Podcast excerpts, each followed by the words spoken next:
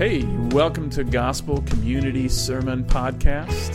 Thanks for listening in. We hope that uh, you enjoy what you hear and that we handle the word faithfully. We'd invite you, if you have any questions or want to attend a service, to visit www.gcctroy.com.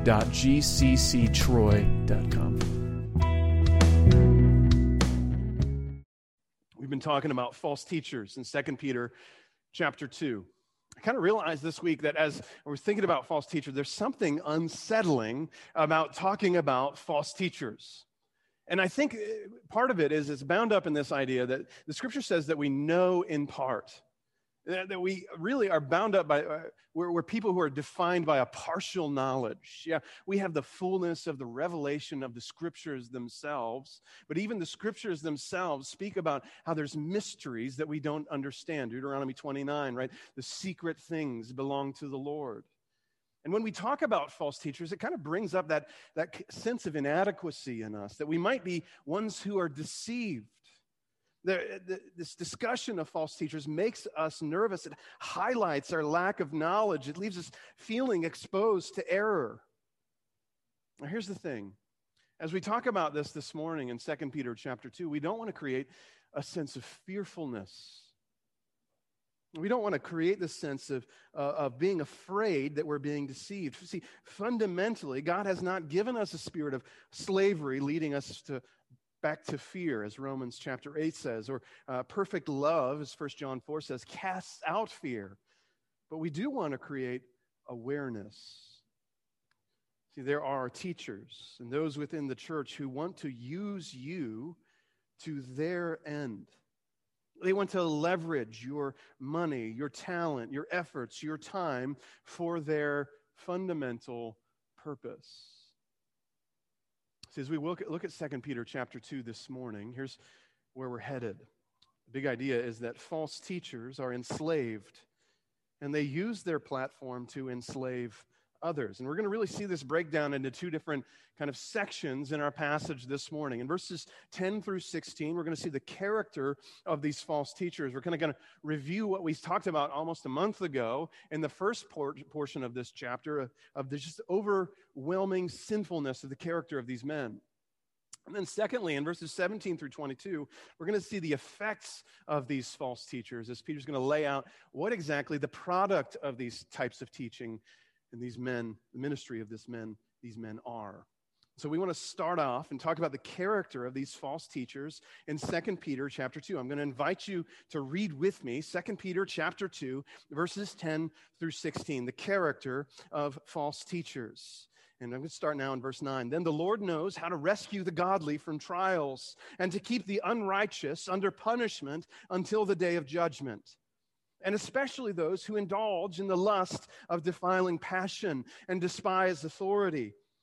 Bold and willful, they do not tremble as they blaspheme the glorious ones. Whereas angels, though greater in might and power, do not pronounce a blasphemous judgment against them before the Lord. But these, like irrational animals, creatures of instinct, born to be caught and destroyed, blaspheming about matters of which they are ignorant, will be destroyed in their destruction. Suffering wrong is the wage for their wrongdoing. They count it pleasure to revel in the daytime. They are blots and blemishes, reveling in their deceptions while they feast with you. They have eyes full of adultery, insatiable for sin. They entice unsteady souls. They have hearts trained in greed, accursed children. Forsaking the right way, they have gone astray. They have followed the way of Balaam, the son of Beor, who loved gain from wrongdoing, but was rebuked for his own transgression. A speechless donkey spoke with human voice and restrained the prophet's madness. What on earth is Peter talking about here? Well, if we were to kind of back up in our passage, we would find a lot of the themes from verses 1 through 3 are restated here for us in verses 10 through 16. And Paul, or Peter starts with a summary statement, and he says that they indulge in passions and despise authority. He says, Those who indulge in the lust of defiling passion and despise authority. And that kind of matches specifically what Peter had spoken about in verses 1 through 3. If we were to kind of look back up there for a second in 2 peter chapter 2 verse 1 uh, it, peter says that false prophets arose among the people just as there will be false teachers among you who will secretly bring in destructive heresies right? They have false words they have false teachings. In verse 2 he goes on and he says that many will follow their sensuality and because of them, the way of truth will be blasphemed. Not only do they have false teachings and false words, they have a false character. They have this, uh, you know, this character given to the defiling passions that are within them. And so they have false teaching, they have false character. And then finally, in verse 3, their greed, they will exploit you. They have a false motivation. They're uh, motivated by their own greed. See, Peter picks up on this in verse 10 and he starts tapping into this idea again, returning to the same concept, especially those who indulge in the lust of defiling passions and despise authority. And what he's going to do is he's going to start with the second thing he lists here in verse 10. He's going to say, We're going to talk about their ability to despise authority. And so look at the second half of verse 10. He says that bold and willful, they do not tremble as they blaspheme the glorious ones. See, Peter's telling that these false teachers are arrogant, they're insolent. Peter starts with the second description given in verse 10. They despise authority, and so he describes them as bold and willful. In their accusations against God's people, they are bold and willful. In fact, Peter says that they blaspheme, they, they vilify, they speak evil against God's people. And what he does is he gives some perspective by giving a comparison. He compares them to the angels in heaven. The angels in heaven see everything uh, that, that we do. They see all of our attitudes. They see all of us, and, and what they, yet they do not bring a word against us before the Father. But these false teachers have no shame in doing that exact thing. Verse 12 highlights again that they're uh, the end of their disrespect is judgment. That's what it says there, right? These like irrational animals, creatures of instinct, born to be caught and destroyed, blaspheming about matters which they are ignorant, right? That is, that these false teachers are, are driven by instinct. And as such, they are to be caught and destroyed. What do you do with the possum that breaks into your garden? You get out the shotgun or you find the trap or whatever it is. I don't know. I've never caught a possum in my life. See, when these false teachers want to bring accusations, they are storing up wrath from God for themselves. And when they speak arrogantly against God's people, they, they store up for themselves wrath from God. It's not just that they speak arrogantly, it's that they're defined by their lust. Look at verse 13. Suffering wrong is the wage for their wrongdoing. They count it pleasure to revel in the daytime. They are blots and blemishes, reveling in their deceptions while they feast with you. They have eyes full of adultery, insatiable for sin. They entice unsteady souls. They have hearts trained in greed, accursed children. See, Peter tells us that they revel in the daytime, that they have eyes full of adultery, that they're insatiable for sin. It's not a flattering description of their character, is it? They cannot not think about sex or their desires or their lusts or their passions. You know, we've had no shortage of recent years of pastors who are marked by sexual indiscretion. Again, notice this description is not with those who just occasionally are tempted or are tempted by lust. These uh, describes those who turn a blind eye to their sin consistently, who invite others to participate in the sin with them. They entice unsteady souls. See, when we think of false teachers, we, we tend to think about doctrine, don't we? When we think about false teachers, we, we tend to think about the guy we saw on TV that said the wonky thing about uh, the Trinity or the one who's had this weird prophetic thing. And we talk about their doctrine. But what Peter's drawing our attention to here is their character. Peter's highlighting for us that a person's character, a teacher's character, is as important as his doctrine. If someone is going to take on the high calling of preaching or teaching or pastoring, his character must be as developed as his skills in the pulpit. So Peter defines them that they're insolent, they're arrogant, they're filled with lust. And then finally, he goes on to describe their greed in verses 15 and 16. Look at verse 15. He says, Forsaking the right way, they have gone astray.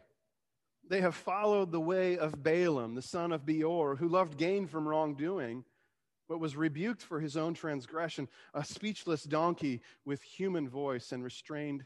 Uh, a speechless donkey spoke with human voice and restrained the prophet's madness. This whole thing about Balaam? Who is this guy? What are we talking about? If we were to kind of open up the, the Bible to, to uh, Numbers chapters 22 through 24, we would read a story of a prophet of God named Balaam. And Balaam was approached by the king of Moab, Balak.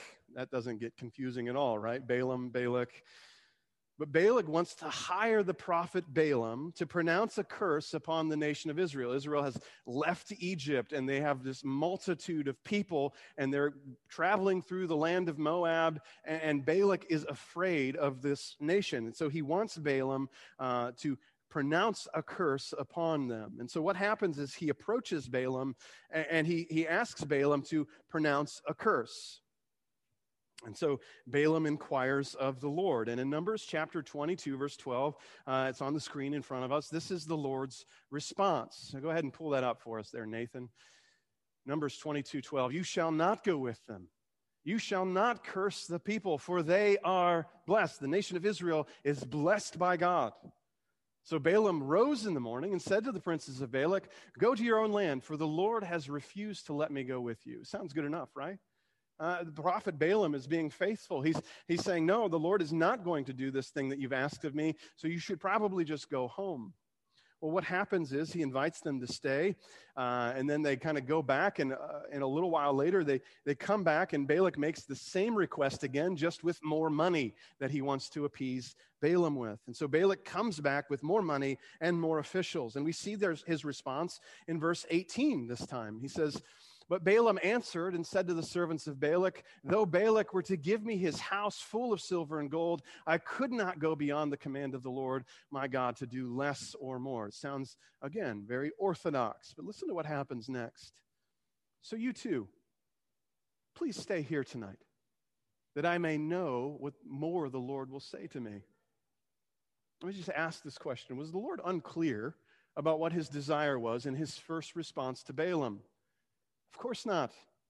He gave a very clear understanding that he was bound to bless the nation of Israel. And here Balaam is making opportunity for these, uh, these Moabites to stick around. He's, he's creating opportunity for them to kind of uh, win him over eventually. He keeps making these statements that he's not interested in Balak's money, but he's also keeps letting Balak and Moab, that contingent, to just kind of hang around with him. See, what we see with Balaam is the compromise of a prophet who makes provision for God's enemies, who secretly has this desire for, for monetary gain, and he's devoted to that to such an extent that he constantly is compromising. See, the end of this story is that Balak or Balaam eventually goes with the armies of Balak and goes and tries to pronounce curses against the nation of Israel, but can't. To the end that his own donkey speaks up in human voice and confronts him. See, the end of the story of, of Balaam is tragedy. In Numbers chapter 31, uh, we read that when the nation of Israel destroys the nation of Moab, that Balaam is there in their midst, that Balaam is fully integrated to the life and times of, of the nation of Moab. See, ba- Balaam's story is one of compromise for the sake of financial gain. I think that's what Peter's drawing out here. He's saying, hey, these people, these false teachers, they have, uh, they, they speak arrogantly, they live lustfully, and they're driven by greed. See, fundamentally, it highlights for us that what these false teachers desire to do is take. They want to take. They fundamentally have a, a, a stance of just receiving from you. Let's just stop and take inventory of what exactly Peter's saying that these, uh, they defy authority, that they teach false things, that they speak out against God's righteous ones, that their uh, lives are marked by this pervasive lust, whether it be sexual or otherwise. They are constantly kind of just appeasing their own sexual or sinful appetites. And finally, that you're driven by this greed you know, again, we could provide countless examples of this, couldn't we? We could think of, of all of the stories of false teachers that have arisen, risen within the last 50 years or even throughout church history. But I, I want to say this this morning. The usual suspects, those we see on TV, aren't the only ones that we need to worry about. It's not just those who show up on TBN that we need to be concerned about as false teachers. See, there's a way of running a church or of leading a ministry that is primarily self interested. It looks to draw a large crowd. And, and in drawing a large crowd, a pastor or a teacher can ensure his permanence in the pulpit. He, he gathers a larger and larger crowd by saying less and less about the person of Jesus Christ, by speaking less and less about personal sinfulness, about less and less about the atonement provided by Jesus Christ. This attitude is endemic in our churches. What we have today is not shepherds interested in the spiritual thriving of their sheep. We have, as my friend has said to me recently, we have church practitioners, those who traffic in religious services. They uh, promise a Jesus who will make your life better, who, who makes you feel better about yourself, and they hold out this positive religious experience. But my concern is that that type of pastoring doesn't create Christ like Christians. It produces nice people. People who will never confront you, never tell you about your need of Jesus Christ. It, it, produces people who walk out the back door of their church by the time they leave that body at the same way that they walked in. It never confronts their own personal sinfulness. It never invites them to the foot of the cross and, and to take on the forgiveness and grace and mercy of Jesus Christ so that they might be transformed into something different. See, what this type of pastoring produces is sickly, selfish sheep. And what happens then is we see it time and time again. A pastor will move in, preach a soft gospel, move out in five years' time when the sheep become selfish and start to bite back.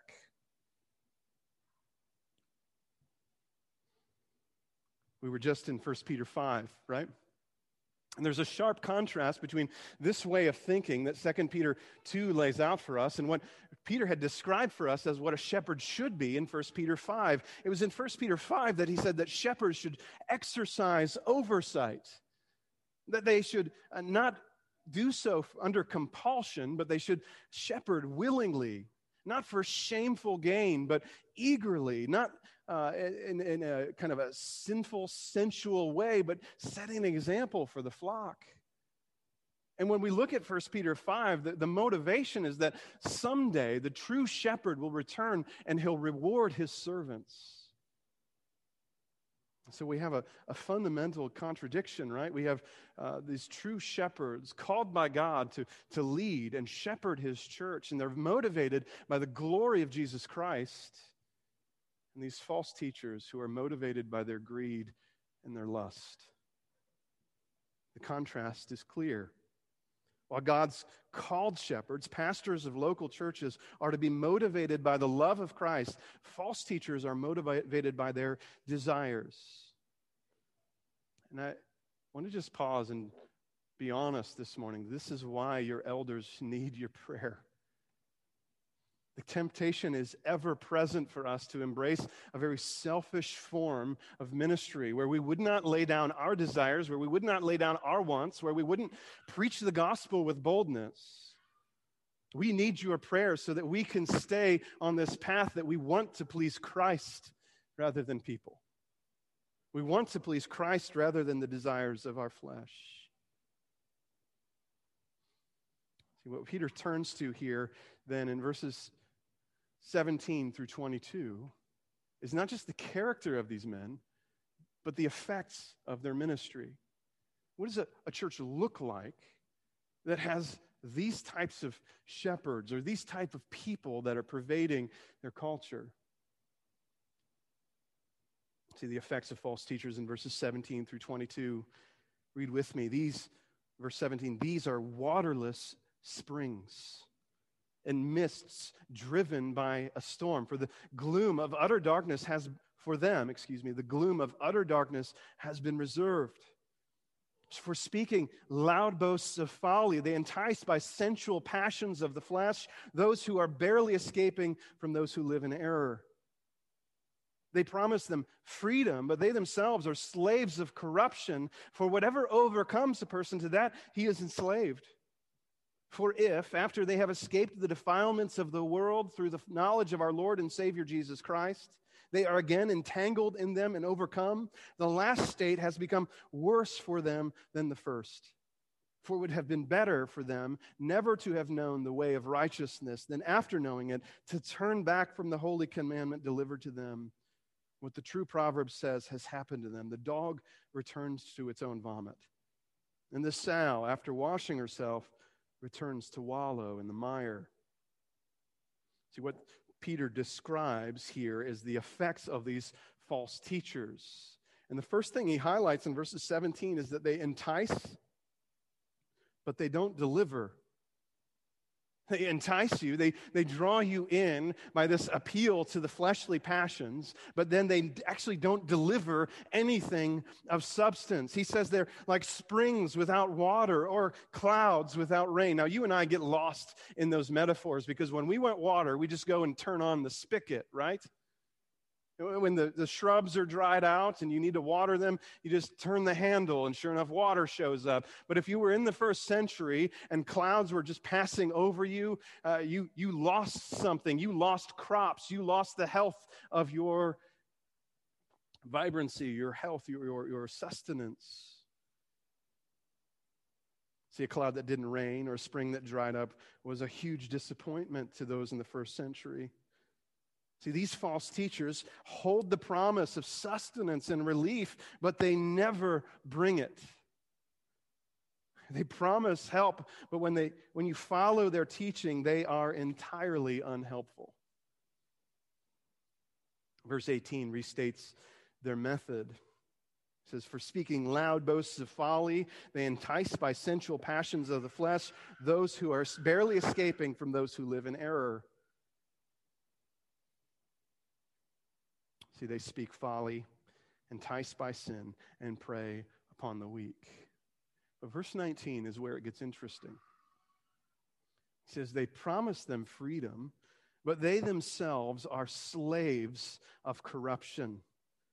For whatever overcomes a person, to that he is enslaved. And Peter goes on to describe this life of the false teacher where they are enslaved to their own passions. These are not men who are free to live out the righteousness that God has called us to. These are people who are bound to their own sinfulness. See, it would seem that Peter is describing a person who knew Christ and then walked away from the faith. And we know from other passages, we just want to be clear about this, that whenever someone genuinely comes to faith in Jesus Christ, that God completes what he started. In fact, we'll see this in a few weeks when we turn to Philippians chapter 1, right? He who began a good work in you will be faithful to draw it to completion. I was just reading recently in John chapter 10 where Jesus is describing that, that no one will take his disciples out of his hand and no one will take his disciples out of the Father's hand, that there's a security in knowing Jesus Christ. We, we read our benedictions from 1 Thessalonians chapter 5 where, where Paul says, He who called you is faithful and he will surely do it. He will surely sanctify his own. But Peter seems to describe a scenario in which these false teachers would know Jesus Christ, as verse 20 says, and then become entangled by the flesh all over again. And Peter tells us in verse 20 that this state is worse than the first.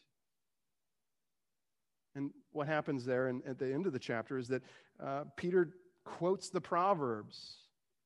He says it's like a, a dog returning to its vomit or a sow returning to its mud hole. Those are picturesque this morning, aren't they? It's a picture of those who have left something disgusting behind only to return to it in preference to the thing that they had previously. What are we to make of this? I just want to state clearly this morning that we affirm that those who are truly in Christ cannot lose their salvation. Those of us who have genuinely been uh, called to a new faith, a new life in Christ, cannot lose it. But probably what, what Peter is describing here is, is phenomenological. That's a big word. It's just a, a way to describe what he sees those who have been in the body of Christ, who've been baptized, who've taken communion, who've attended services, who, who've been around the body of Christ, but then somehow managed to leave that, that, that nest, as it were. John describes it this way in 1 John chapter 2. He says that they went out from us because they were never really of us. And there's something to be said about uh, when we participate in the life of the church, there might be something inside of us that motivates us that's not uh, the life of the Spirit in Christ. We might have some false fleshly motivations to be involved in the body of, of, of believers. I remember another pastor told me about uh, someone in his congregation who blatantly looked him in the eye and said, No, I'm not here because I believe any of this stuff. I'm here because of my business.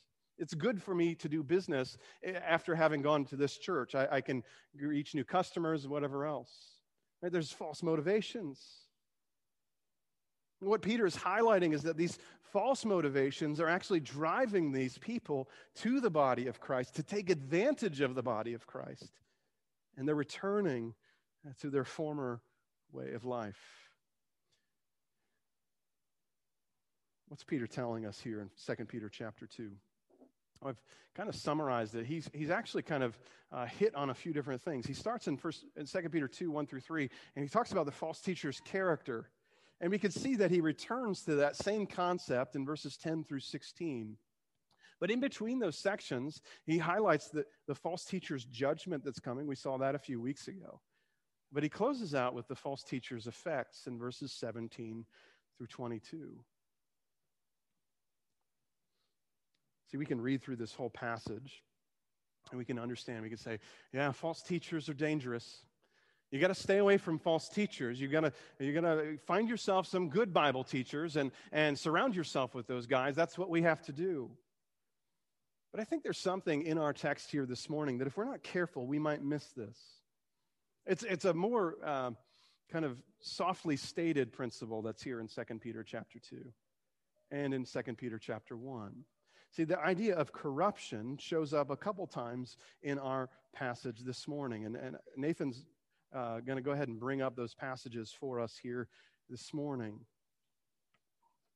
See, 2 Peter chapter 2 verse 12 says, "But these, like irrational animals, creatures of instinct, born to be caught and destroyed, blaspheming about matters of which they are ignorant, will also be destroyed in their destruction. Now, it might not look like that says corruption, but it's the same Greek word uh, that's used again in verse 19. They promise them freedom, but they themselves are slaves of corruption. See, what Peter's highlighting is that these false teachers have a corruption problem. And you're saying, what does that mean? It means that they, they are undergoing the process of inward moral decay that it's playing out in their lives through the, the passions, the, the sexual whatever else that's happening, or, or the greed that drives them, that their inward nature of corruption to which they are enslaved is actually playing itself out for them. Now you might remember that we also saw in 2 Peter chapter 1 the same term used again, and it's again on the slide here in front of us in 2 Peter 1, verses 3 through 4. Remember, this is kind of the thesis statement of this book. His divine power has granted to us all things that pertain to life and godliness through the knowledge of Him who called us to His own glory and excellence, by which He has granted us His precious and very great promises, so that through them you may become partakers of the divine nature, having escaped from what? the corruption that is in the world because of sinful desires. What Peter is telling us is there's a, a huge juxtaposition that we, as we are made new in Jesus Christ, are partakers of the divine nature. And in becoming partakers of the divine nature, we escape that inward corruption that we're naturally given to. As the sinful nature plays itself out, we would naturally be given over to sinfulness and selfishness like these false teachers are. But instead, through the renewal and redemption of Jesus Christ, we have escaped the corruption that's natural to us. See, what Peter is saying to us this morning is that there is a true teaching that leads to a true righteous character, that leads to a true fruitfulness in Christ. Right? That's what Second Peter chapter two, chapter one was telling us. Right after this, uh, Brian did such a good job of laying out the, the the ongoing development of our character, and we've escaped corruption. Therefore, we add goodness and hope and all of these things and it, lays, it plays itself out in this fruitfulness in the gospel. But what the false teachers have is a false teaching that leads to a false character that's motivated by greed, and it leads to a hopeless ministry. See, all of this highlights for us something about the nature of Jesus Christ himself. Jesus himself wasn't bound up with our sinful nature, was he? Jesus himself was, was one who was from God, that was working the works of God. When you read through the Gospels, whether it's Matthew or Mark or Luke or John, you have this sense that Jesus is speaking words from God, living out actions from God. Specifically in the, in the book of John, time and time again, he's saying, I'm doing the things that the Father shows me. And Jesus is one who's not given to corruption in his nature to the extent that when Jesus goes to the cross, when he dies at Calvary, his body doesn't rot in a grave. His body's not given over to corruption, but he's raised to new life. See, for you and I this morning, our hope is not in our ability to spot false teachers. Our hope is in escaping our own sinful corruption through our resurrection with Jesus Christ, right? I want to highlight this and just look back in 2 Peter chapter 2. We highlighted this a number of weeks ago in verse 9. Peter says this He says, Then the Lord knows how to rescue the godly from trials and to keep the unrighteous under punishment until the day of judgment. See, our hope this morning isn't in the ability to spot a false teacher. Our ability or our hope this morning is in the God who saves his people from corruption, is in the God who brings us to resurrection in Jesus Christ. See, because Jesus didn't see corruption, we are now set free from it. You and I have the hope that we are no longer given to that sinful nature. We might still uh, struggle with things. We still have to confess and repent and, and do all of those things. But fundamentally, our hope is that we have a renewed nature in Jesus Christ, that we also will be raised to new life with Christ, that we will escape the sinfulness, the, the, the corruption that's bound up inside of us as God sanctifies us and changes us. This morning as Peter lays out for us the, the marks of these false teachers. We don't need to be afraid because we have a God who saves. But we do need to be aware, don't we? And I want to just highlight a few things for us to be aware of as we look at this passage. A lot of times we talk about false teachers, and again, we almost always resort to doctrine. But what Peter's highlighting most this morning here is actually the issues of character. So I have three things for us this morning. First, avoid arrogant men. Second, avoid sexual men. And third, avoid greedy men. Start with avoiding arrogant men. See, arrogance has no place in the teacher of God's word. See, the teacher of God's word, the pastor, the preacher, recognizes that anything he knows has come from God. It's been granted to him in the scriptures. The Spirit has made it alive in his heart and his mind. There's no room for us to be arrogant in the way we teach, in the way we preach. And what happens today is, is so many are, are willing to just throw out accusations of unfaithfulness. We just have to watch our, ourselves in our arrogance. See, arrogant men are willing to speak out against faithful men. They're willing to call out those who are faithful in the gospel for some minute thing that happens when they've largely been faithful in the midst of all of it. And they resort to name calling and dismissiveness. Isn't that the tone of our era right now? That we, we just see this, this readiness to fight to the death about stupid, inconsequential things that aren't the gospel, that aren't uh, rooted in the scriptures. It's a sign of arrogance when we're willing to go outside of the Word of God and to proclaim something as God's way when we have no authority to do so. It's a sign of arrogance when we want to pompously stand up and say, this guy is wrong, and this guy is wrong, and this is wrong, when we have no authority or grounding in the scriptures to say such things. So the call is to avoid arrogant men. We should look for, for men who, who readily repent and confess and, and recognize their shortcomings, recognize the inclinations of their own sinful hearts. We should look for men who themselves desire to be pastored. So, first, we avoid arrogant men. Second, avoid sexual men. Here's what I mean by that it's people who speak with impurity, people who joke and jest about something that is sacred and good. We should avoid those who, who are just so ready and willing to, to make jokes or to make light of, of sexual issues, who are way too open about their private life or their personal life, or who want to investigate your life in a, in a way that's just not proper and right. We should avoid any kind of uh, impropriety in the way we speak, in the way we think, in the way we act. We should avoid those who, who, who uh, seemingly have a, a over interest in, in connecting with people of the opposite sex.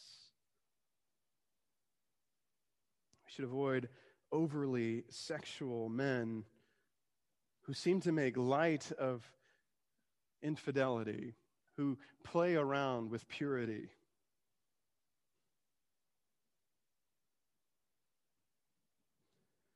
So we should avoid arrogant men. We should avoid sexual men. We should avoid greedy men. We should avoid those who are given to selfish gain. We should avoid those that seem to be motivated by money, that have a constant orientation toward finances and, and their own betterment, their, their bettering of their financial position. You know, it, it, it's funny because sometimes we think that a, a greedy person is a rich person, but you can be greedy and extremely poor. You're just orienting around yourself around the thing you don't have.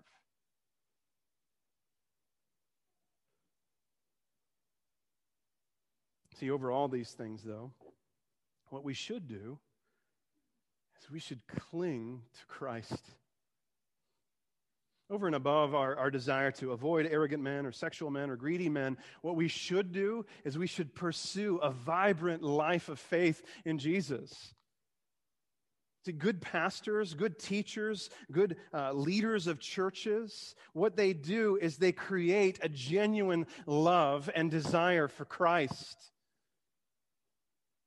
That's what our job description is. That's what my job is, is through the preaching of the word, as the Spirit blesses it, to create a thirst in you for Jesus, to actually create a desire for more Christ, for more scripture, for more love, for more fellowship with the saints, for more. Give me more Christ. That's my job, and that's Ryan's job, and that's Brian's job, wherever he is, somewhere around here. There he is. See, our desire, our job this morning is to make you thirsty for Jesus. And if there's ever a place in our ministry where we hold up these words in selfish anticipation, confront us. Call us out. Invite us to repentance.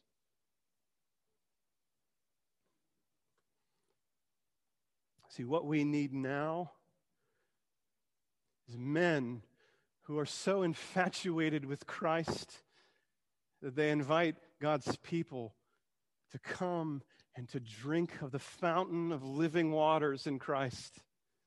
Isn't that what we need?